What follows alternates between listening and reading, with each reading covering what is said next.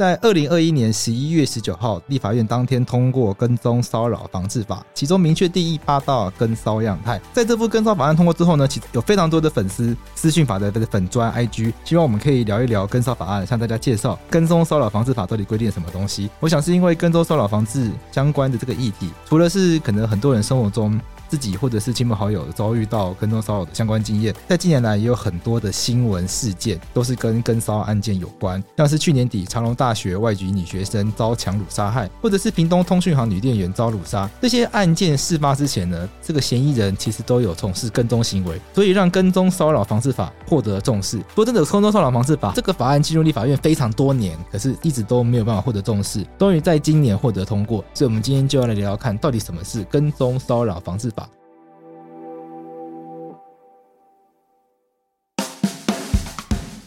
不论是跟踪还是骚扰的行为，我们最早在家庭暴力防治法里面就有定定。对，其实呃，这个台大宅王的事件，其实他们之间是曾经有过同居关系的啦。但是问题是，如果你把同居关系设在那里的话，它就会是一个门槛。二零一五年之后，它还是会需要一个亲密关系存在。那就会遗漏掉一种情形，就是实行这个跟踪骚扰行为的这个人之间，如果完全没有亲密关系，那要怎么办？就完全被遗漏了。所以这就是为什么我们特别需要一个跟踪骚扰防治法。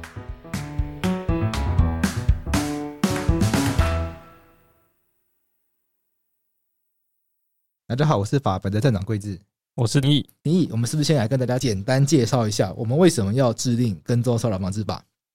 先看一下《跟踪骚扰防治法》，它的第一条就是立法目的。那他说什么呢？他说，为保护个人身心安全、行动自由、生活私密领域及资讯隐私，免于受到跟踪骚扰行为侵扰，维护个人人格尊，特制定本法。那什么意思呢？所谓的跟踪骚扰的行为，如果长期反复的去实施的话，它可能会对那个受害人造成一定的心理压力，被焦虑。会恐慌，这对被害人的呃身心健康是有很大的影响。再来是说行动自由部分，为什么会侵扰到行动自由呢？原因就是因为被害人如果长期就是受到就是加害人的跟踪骚扰行为的话，他可能为了想要摆脱这个加害人，他就必须要比如说迁离千里远的住所，或者是就是改变他常移动的路径等等等等，所以就会造成他原本行动自由受限。那再来是说，加害人他有可能会想要去搜被害人的一些个人资料，在这个过程中，被害人的这些个资泄露出去，然后被加害人掌握，那其实就是一个生活私密领域跟资讯隐私被侵害的一个状况。那我们讲的跟骚扰。可能会有什么样的行为被人讲跟踪？其实就还蛮明显，跟踪就是跟，但骚扰的话会可以透过非常非常多不同的方式，都对你产生一种骚扰的效果。那什么意思呢？比如说我打无声的电话给你，就是每天都会接到三四通电话，然后都打接起来都没有声音。不然就是呃，我我我到你呃工作的场所外面站着，然后我就一直盯着你的行动，这些都属于我们说的骚扰行为。所以骚扰行为其实可以多样。那跟踪骚扰防治法里面，它第三条就就列出了八种太样。例如说，像第一种法律的用语，它是写监视、观察、跟踪或知悉特定人的行踪。那第二种是盯梢、守候、守候或以或其他类似方式来接近特定人之居所、学校等等等，经常侵入之处所。第三种是对特定人为警告、威胁、嘲弄、辱骂、歧视、仇恨、贬抑或其他相类之语言或动作。第四个则是以电话传真、电子通讯、网际网络或其他设备对特定人进行干扰。第五则是对特定人要求约会、联络或其他追求行为。第六是对特定人寄送、留置、展示或播送文字、图画、声音、影像、其他物品。第七是向特定人告知或出示有害其名誉之讯息或物品。第八则是滥用特定人的资料或未经其同意订购货品或服务。所以跟踪骚扰行为，他想要处理的问题，包括我们以前常常讲的恐怖情人。感情生变，而感情中有一方表达说：“我不想跟你继续在一起了。”恐怖情人呢，可能因为无法接受感情破碎，所以开始会有一些呃比较疯狂的举动。但是跟踪骚扰并不需要有谈过恋爱才可能被跟踪骚扰。很多的被害人他其实根本就不知道加害人是谁，可能这个陌生人呢不知道什么原因呢，他就对被害人产生非常强烈的爱慕，开始对被害人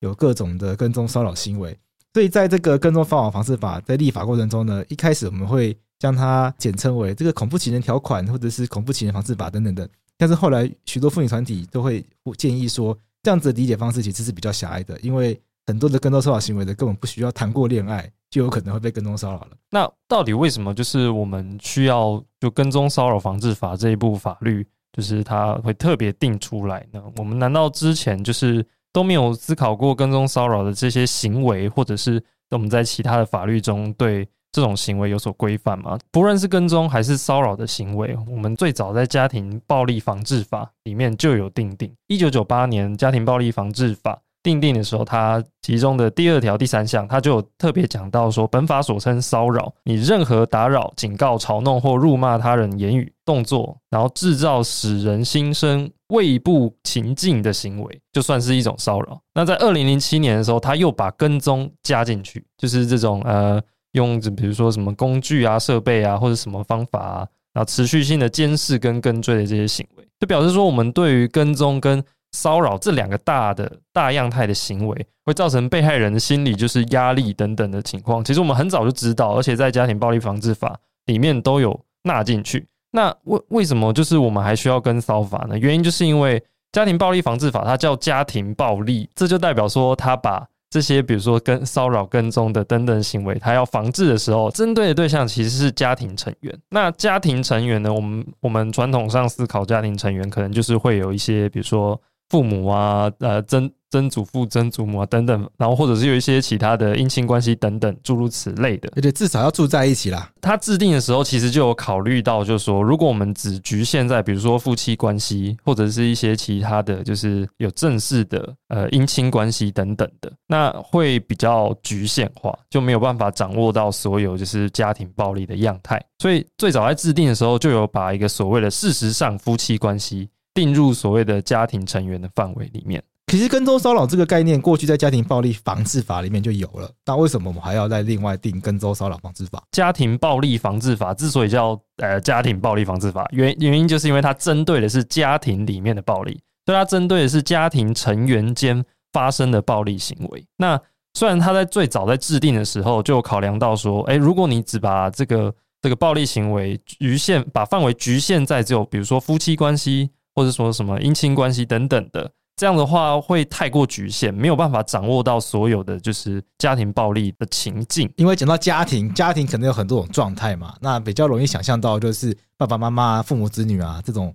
呃爷爷奶奶啊这这种比较典型的符合大家想象的这种家庭。但是如果只针对这种家庭来保护的话，可能会有不足。譬如说哪一些人可能就不会被保护到。最早的时候有把这个事实上夫妻关系纳进去嘛，就有考量进去。但是后来就是有考量到说，哎，不属于事实上夫妻关系，他们只是有同居关系呢，这难道又不能被保护吗？他应该也要被保护。可能男朋友会打女朋友，女朋友会羞辱男朋友，不管是身体上的殴打还是精神上的虐待，其实都是家庭暴力的一种。所以我们的家庭暴力防治法后来把家庭暴力的保护范围扩张到同居人之间，扩张到同居关系之后，范围其实已经大很了。但是后来又发生一件。一件就是震震惊社会的事情。我们这二零一四年的时候就发生一个叫做张燕文情杀案的事件。那他是就是一位就是台大的学生，他跟他的女友就是交往过后一段时间呢，他怀疑女友可能有就是其他的一些对象，那他就开始就是对他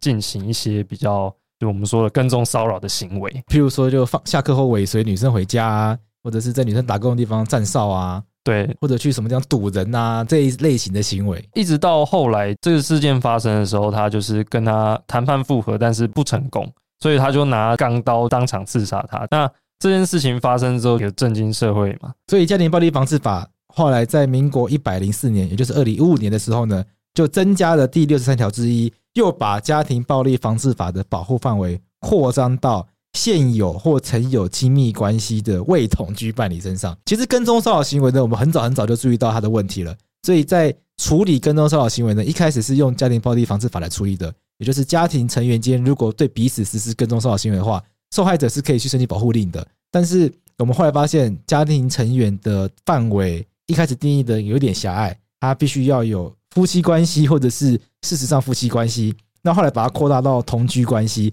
但是并不是每一对男女交往的时候都会同居。所以到二零一四年发生刚刚听你讲的这个台大宅亡事件之后呢，我们的法律又再把它扩张到只要你们曾经交往过了，那你们曾经交往过或现在交往过，彼此之间如果实施跟踪骚扰行为，或者是其他所谓的家庭暴力的话，也会被家庭暴力法所保护。对，其实呃，这个台大宅王的事件，其实他们之间是曾经有过同居关系的啦。但是问题是，如果你把同居关同居关系设在那里的话，它就会是一个门槛。对我呃，我到底就是怎么样算同居？我们一定要就是，比如说我不能有其他租屋处吗？还还是说我一个礼拜去你家五天算同居吗？去去你家两天算同居吗？这个就是一个门槛。对对，那就会造成解释上的一些困难。所以就二零一五年之后，他就会。把这个所谓的亲密关系之未同居伴侣，这是这样子的样态，把它纳入进去。但是我们会注意到说，就是他需要有一个，就是到就是二零一五年之后，他还是会需要有一个亲密关系存在。对，那就会遗漏掉一种情形，就是你跟这个就是实行这个跟踪骚扰行为的这个人之间，如果完全没有亲密关系，那要怎么办？就完全被遗漏了。所以这就是为什么我们特别需要一个跟踪骚扰防治法出来，专门针对这种情形去做处理。在我们找到的一些案例中，我们会发现有一些案例确实他被一些他根本更不认识的人跟踪骚扰，譬如说补习班老师可能会被学生爱恋。然后这个学生在上下下下课之后呢，可能就会一直跟在老师后面，跟他跟他回家。那这个过程呢，当然就让老师觉得很害怕。可是老师却没有办法对这件事情主张任何法律上的权益，因为这因为这个老师跟学生之间其实没有任何的亲密关系，就会造成家庭暴力防治法没有这样法进入到这样子的案件里面来去做帮忙。另外呢，譬如说同事之间也有可能会呃，单纯只是因为同事，所以可能某一位同事就被另外一位同事呃爱慕。然后在这个情况下面呢，有一些案例是。呃，被爱慕的这一位呢，他就会反复不断的收到各式各样的礼物。如果你老是收到比例不相当的礼物，你一定会很困扰，说我是不是会呃，可能感情，可能道德上会有一种我要我必须要做一些什么的压力，甚至是会感到某种恐惧，是说呃，因为我确实对你没有意思，可是你一直塞东西给我，反而会形成另外一种心理上的负担。法客电台其实在之前的节目也曾经访问过现代妇女基金会，针对跟踪骚扰防治法，那当时这个基金会的主任。跟我分享案例是说，有一些跟踪骚扰的行为呢，譬如说，呃，这个疯狂粉丝呢，每天就会到这个被害者的公寓大门口前面做早操。那你要说做早操是个违反什么样法律的行为吗？就是没有办法的。呃，每天早上你门一打开，上班的时候呢，都会看到同一个人在你家门口对你做早操，那是不是会让你感觉到非常非常的不舒服？所以我们逐渐发现，跟踪骚扰行为它其实不是只会发生在恐怖情人之间，它甚至也会发生在根本。没有亲密关系的人之间，甚至陌生人都有可能会对陌生人从事跟踪骚扰行为。而我们意识到这样子的行为呢，它需要透过法律来去保障我们的被害人，而且不能够再限于有所谓的亲密关系。所以，我们才会在一开始特别强调说，跟踪骚扰防治法它上路之后呢，它真正要处理的已经不只是恐怖情人了，它真正要处理的就是我们讲的最广义的跟踪骚扰行为。那田一，我们接下来应该跟大家分享一下，就是说跟踪骚扰防治法在六月一号就会正式上路了。那未来，假设我们听众朋友遇到跟踪骚扰行为的话，依照这个法律，大家可以怎么样来主张自己的权利？就呃，我们跟踪骚扰防治法，首先就是如果你真的有遇到这个所谓的跟踪骚扰行为的话，那你就是先去警察机关报案。那这边我们第四条就有规定说，如果警察机关受理这个跟踪骚扰行为的案件的话，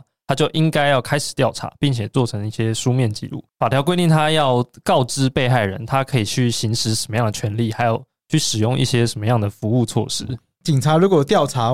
发现确实这个加害人有从事跟踪骚扰行为的话，这个时候警察会做什么事情？警察他就会核发一个书面的告诫，我们叫书面警告。那必要的时候也会去采取一些就是保护的措施吧。就是被害人给保护起来。OK，所以我们可以简单的跟大家整理一下：如果未来在跟踪骚扰防治法上路之后呢，我们觉得自己遭到跟踪骚扰行为，这个时候呢，我们可以立刻向警方来报案。那警方他就会立刻来调查，调查如果发现诶报案内容属实的话，警方就会立刻对跟踪骚扰行为人举黄牌的概念，他会对他做成书面告诫。这个书面告诫很重要，因为在我们的跟踪骚扰防治法的规定下面，我们必须要先取得书面告诫。我们才能够进一步主张之后的权利，所以书书面告诫，很它就很像是对加害人举起黄牌，也就是说警告你，你如果再犯的话，你后面就有可能会遭受到更严厉的处罚。那如果在书面告诫，也就是举黄牌之后，这个加害人他还是一直在送礼物，他还是一直在我家面前做早操的话，这个时候我可以做些什么样的事情？我们这个跟踪骚扰防治法第五条，它就接着规定，就说，哎，如果你这个经过警察机关的这个书面告诫之后，两年内你还继续进行跟踪骚扰行为的话，那这个被害人他就可以向法院来申请保护令。保护令这个制度呢，其实台湾行之有年了，因为家庭暴力防治法里面就已经有保护令相关的规定。那在跟踪骚扰防治法里面呢，他也将保护令的制度移植过来。在这个跟踪骚扰行为人拿到黄牌，也就是被书面告诫之后呢，如果他继续从事跟踪骚扰行为的话，这个时候呢，被害人可以来向法院申请保护令。法院收到保护令的申请之后呢，就要立刻来调查相关的证据，来确认。是不是真的有跟踪骚扰情况？那一旦法院认定这个行为人的行为确实构成跟踪骚扰的话，法院就可以透过保护令来禁止这个行为人呢从事特定行为。譬如说呢，他可以禁止这个跟踪骚扰者呢，也就是所谓的疯狂粉丝，命令他不可以靠近特定的处所。譬如说，命令他不可以靠近被害人上班地点三百公尺之内，不可以靠近被害人的住所可能一公里之内。这样子的保护令，其实在目前的家庭暴力防治法下面。已经行之有年了。那未来类似的保护模式也可以沿用到跟踪骚扰防治法的被害人身上。法院他还可以禁止这个跟踪骚扰行为人呢去查阅被害人的户籍资料，甚至可以去命令这个人呢要去完成相关的治疗。而且法院也可以按照实际情况的定定相关必要措施，避免这个人再来从事跟踪骚扰行为。在刚刚我们讲书面告诫的时候，我们用举黄牌来举例嘛。保护令的话，理论上就应该像是红牌。那这个时候大家就会问了：假设这个跟踪骚扰防治法的行为人，他真的非常的皮，法院对他下保护令人，他也不理。这个时候他可能会有什么样的问题？他就会违反我们这个防治法的第十九条，就会有一个呃刑罚的问题。他就这第十九条就说，哎，如果你违反了法院所核发的保护令的话，处三年以下有期徒刑、拘役或科或者是并科新台币三十元至三十万元以下的罚金。就是违反保护令的话。他是会有刑事责任的。对于被害人而言，拿到保护令，它的效力通常是比较强大的。因为在保护令核发之后呢，这个这个从事跟踪骚扰行为的人呢，他们就会被告诫说，如果你违反保护令的话，你就会要面临刑事责任。所以在我们国家是利用刑事责任这样子这个压力来去避免这个加害人呢再去从事家暴或者是跟踪骚扰行为。不过我们刚刚讲的是在有合法保护令的情况下，我们的跟踪骚扰防治法其实在第十八条。它也规定，即使在没有保护令情况下，有一些情况也是可以直接对这些从事跟踪骚扰行为的人处以刑事责任。它是怎么规定的？它就规定说，你只要是实行跟踪骚扰行为的话，还是会就是面临一年以下有期徒刑，然后或者是说，呃，并科新台币十万元以下的罚金。也就是说，有没有保护令，它其实是一个加强保护和加强罚罚则的一个效果。所以，按照跟踪骚扰防治法，其实任何人都不得再从事跟踪骚扰行为。但是如果单纯透过刑事程序的话，可能会太慢。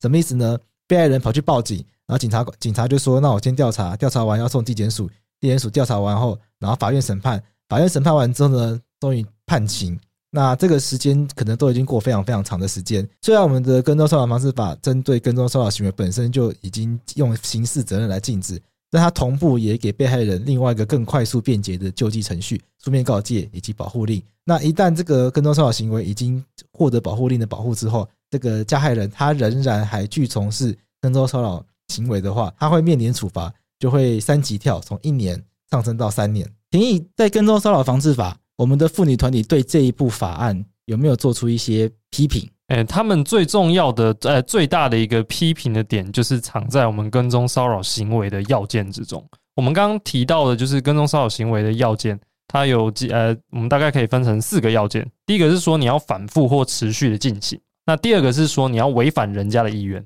第三个是说你要让这个被害人心生恐惧，然后足以影响到他的日常生活或者是社会活动。那最后一个要件就是最争议的，叫做说要与性或性别有关。那这什么意思呢？比如说你是为了追求他，为了表达爱慕之情等等的，那这就会被认为是性或者是性别有关。那为什么要设定这个性或性别有关的要件呢？原因就是因为我们过去大法官曾经做出一号很有名的解释，叫做四字第六八九号解释。这号解释中，这它就是发生了一个跟踪。呃，有可以算是骚扰的行为。那这这个案件呢，是一个报社的记者，他是跑娱乐新闻，对苹果日报啦。对，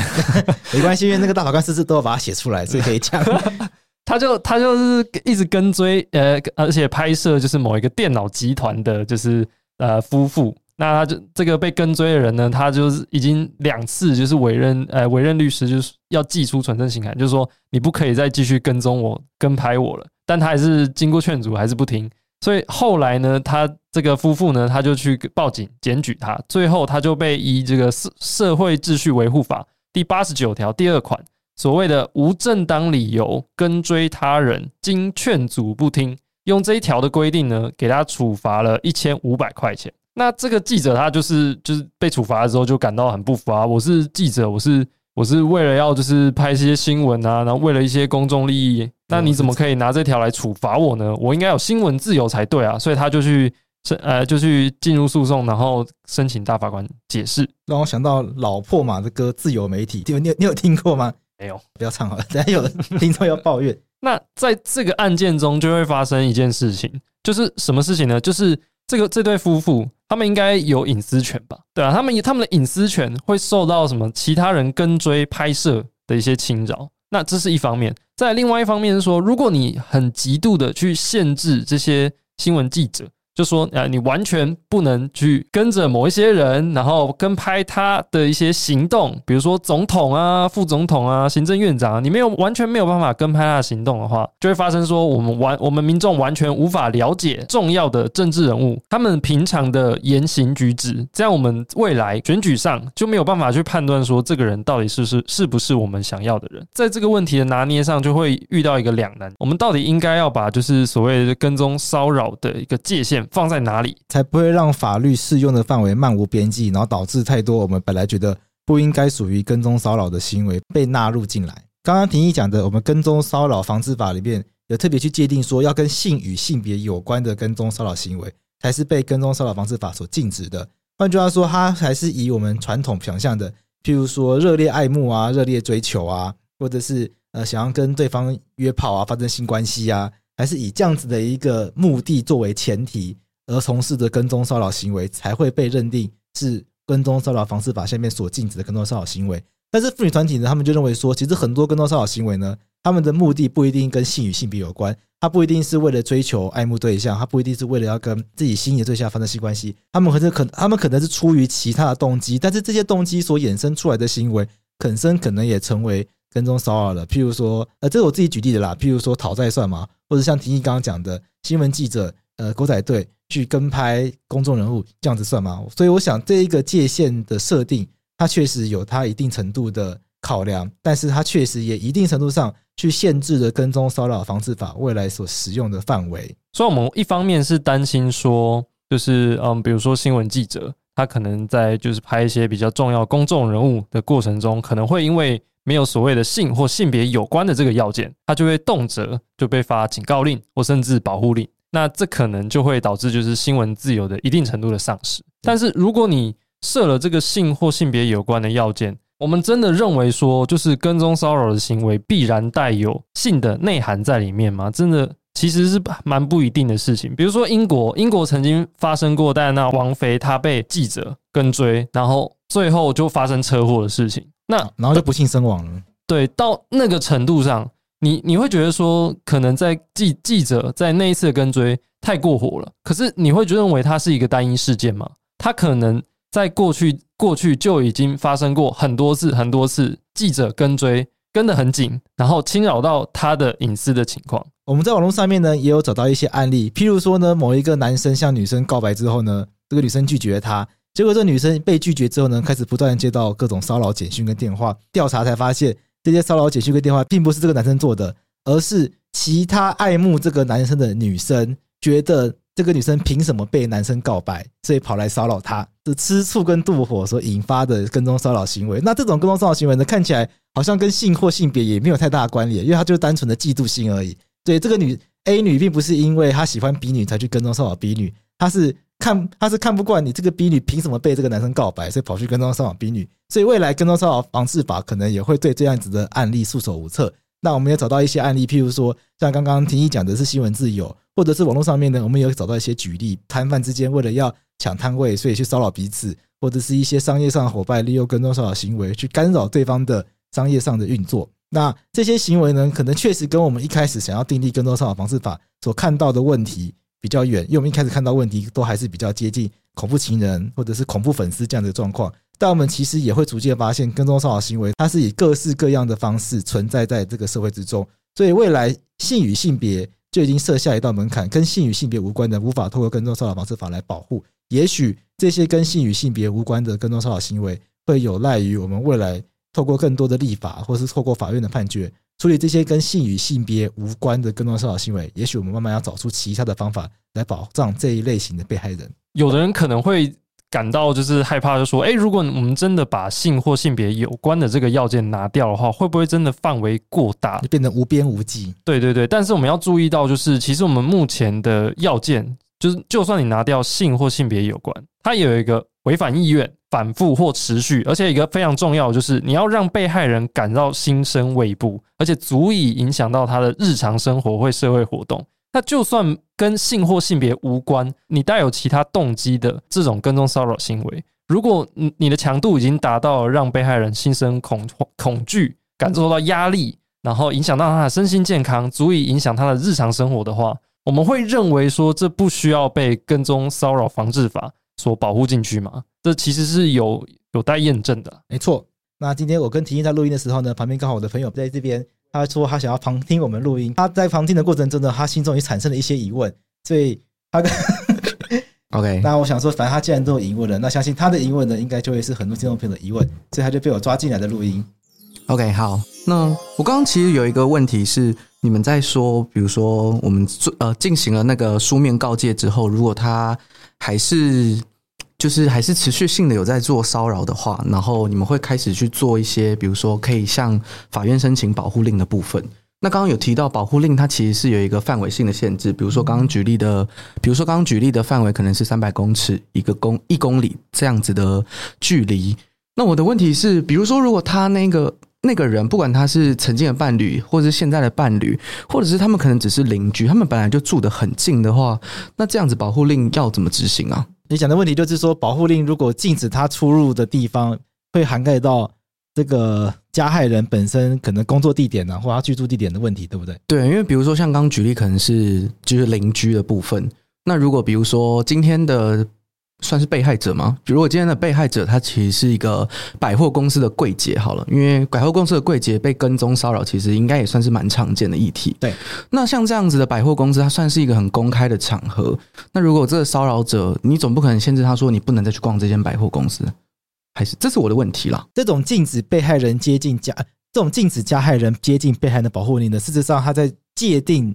禁止接近的距离的时候呢。如果遇到这种你刚刚讲的情况，事实上法官他们会做比较具体的规定。像我个人遇过的案例就是，呃，他们是夫妻之间发生家暴，法官禁止先生接近太太。很很不巧是说两个在同一家公司上班，那刚好太太在七楼，先生在八楼。虽然当时先生跟太太已经分居了，可是他们很不巧的在同一间公司上班，所以法官除了禁止先生接近太太的住屋处之外呢，法官也禁止。先生进入太太工作的部门，因为太太工作部门在七楼，先生在八楼，所以法官有特别的禁止他进入七楼。所以遇到这种状况的时候呢，事实上会就会做比较详细的规定，去平衡双方的一些权，因为先生的工作权也会需要受到保障。你刚刚有没有想到一个问题是，未来会不会人帅真好人丑跟踪骚扰？哦，这好像其实也真的蛮难被定义的齁。对，所以这完全就会是被害人自己的个人感受啊。应该说，跟踪骚扰法完全是依照那个被害人的个人感受去取决于说，因为感觉就有很多人他比如说蛮蛮喜欢这种被人追求。虽然说如果情节不严重，不要是那种每天都会影响到你生活，但比如说刚刚有提到的，每天都会有人帮你送东西这样子的话，只要送的人他如果觉得。长相还好，相貌 OK，他们搞不好某些人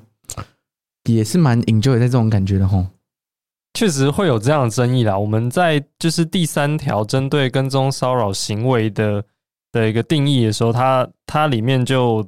诶有一个第五款就提到说，对特定人要求约会、联络或为其他追求行为，这就表示这有可能就是所谓就是你啊、呃，你一直送礼物给他那。就是可能真的会有人觉得说，哎，那会不会就是啊，我就长得丑啊，所以才会被被别人说是就是骚扰行为啊。如果我长得帅，就就就不会。那其实应该可以不用担太担心这种状况发生了，因为我们其老实说，我们的跟踪骚扰行为，它的它目前的要件设定是相对严格的。那什么意思呢？他这边的规定就有提到说，本法所称跟踪骚扰行为，他就要说就哎、就是以人员、车辆、工具等等等很多很多种方法，对一个人你去反复或者是持续的。在违反他的意愿的情况下，去为一些就是啊，我们刚刚讲到提到一些可能监视啊、观察、盯梢啊等等等等等等等的行为，而且要你要让他感受到心呃心生畏怖，就是心里感受到觉得很恐怖，然后足以影响到他的日常生活或者是社会活动。这里面很重要的一点，就也有很争议的一点是说，他要跟性或性别有关。所以总而言之，他的要件是相当多多的。那我的想法是这样啦，所谓的人帅真好人丑性骚扰，呃，这件事情你可以说他对，也可以说他错，为什么呢？就像婷婷刚刚讲的，跟踪骚扰行为，它其中有一个非常关键的要件，就是说必须要对被害者反复实施，而且这样子的反复实施要违反被害人的意愿。所以，不管你今天长得是帅还是丑，你既然是帅哥，你也不可以从事被害人违反意愿的事情啊。今天所谓的人帅真好人丑性骚人丑性骚扰，它只是一个比较残酷的讲法，是可能比较帅的人比较不会违反人家意愿，为可能可能是在暗示或者是嘲笑说，人只要长得比较帅，女生可能就会比较喜欢被这种人骚扰。但我觉得这种讲法，第一个本身就已经是一种刻板印象了。譬如说张孝全很帅，可是不代表每个女生都会愿意被张孝全反复的约约去约会，可能他就不是他的菜。所以不管是人帅还是人丑，你只要。反复实施违反被害者意愿的行为，事实上我们都会认为你是构成跟踪骚扰防治法行为。我觉得大家不需要过度的担心所谓人帅真好人丑性骚扰、人丑跟踪骚扰的这样子的一个困境，因为追根究底，不管你帅或不帅、丑或不丑，你只要发现你的行为已经够，已经让人家不舒服了，事实上我们应该就要知道，我们应该要停止这样子的行为。而且这，我觉得这个也牵涉到我们国家的。可能感情教育啊，或者是我们国等等的，或者是相关的一些心理智商的机制啊，可能都需要更健全，让大家更知道如何来去面对跟处理自己的感情。好，那我想我们今天这一集就到这边，我们下次再见，拜拜，拜拜。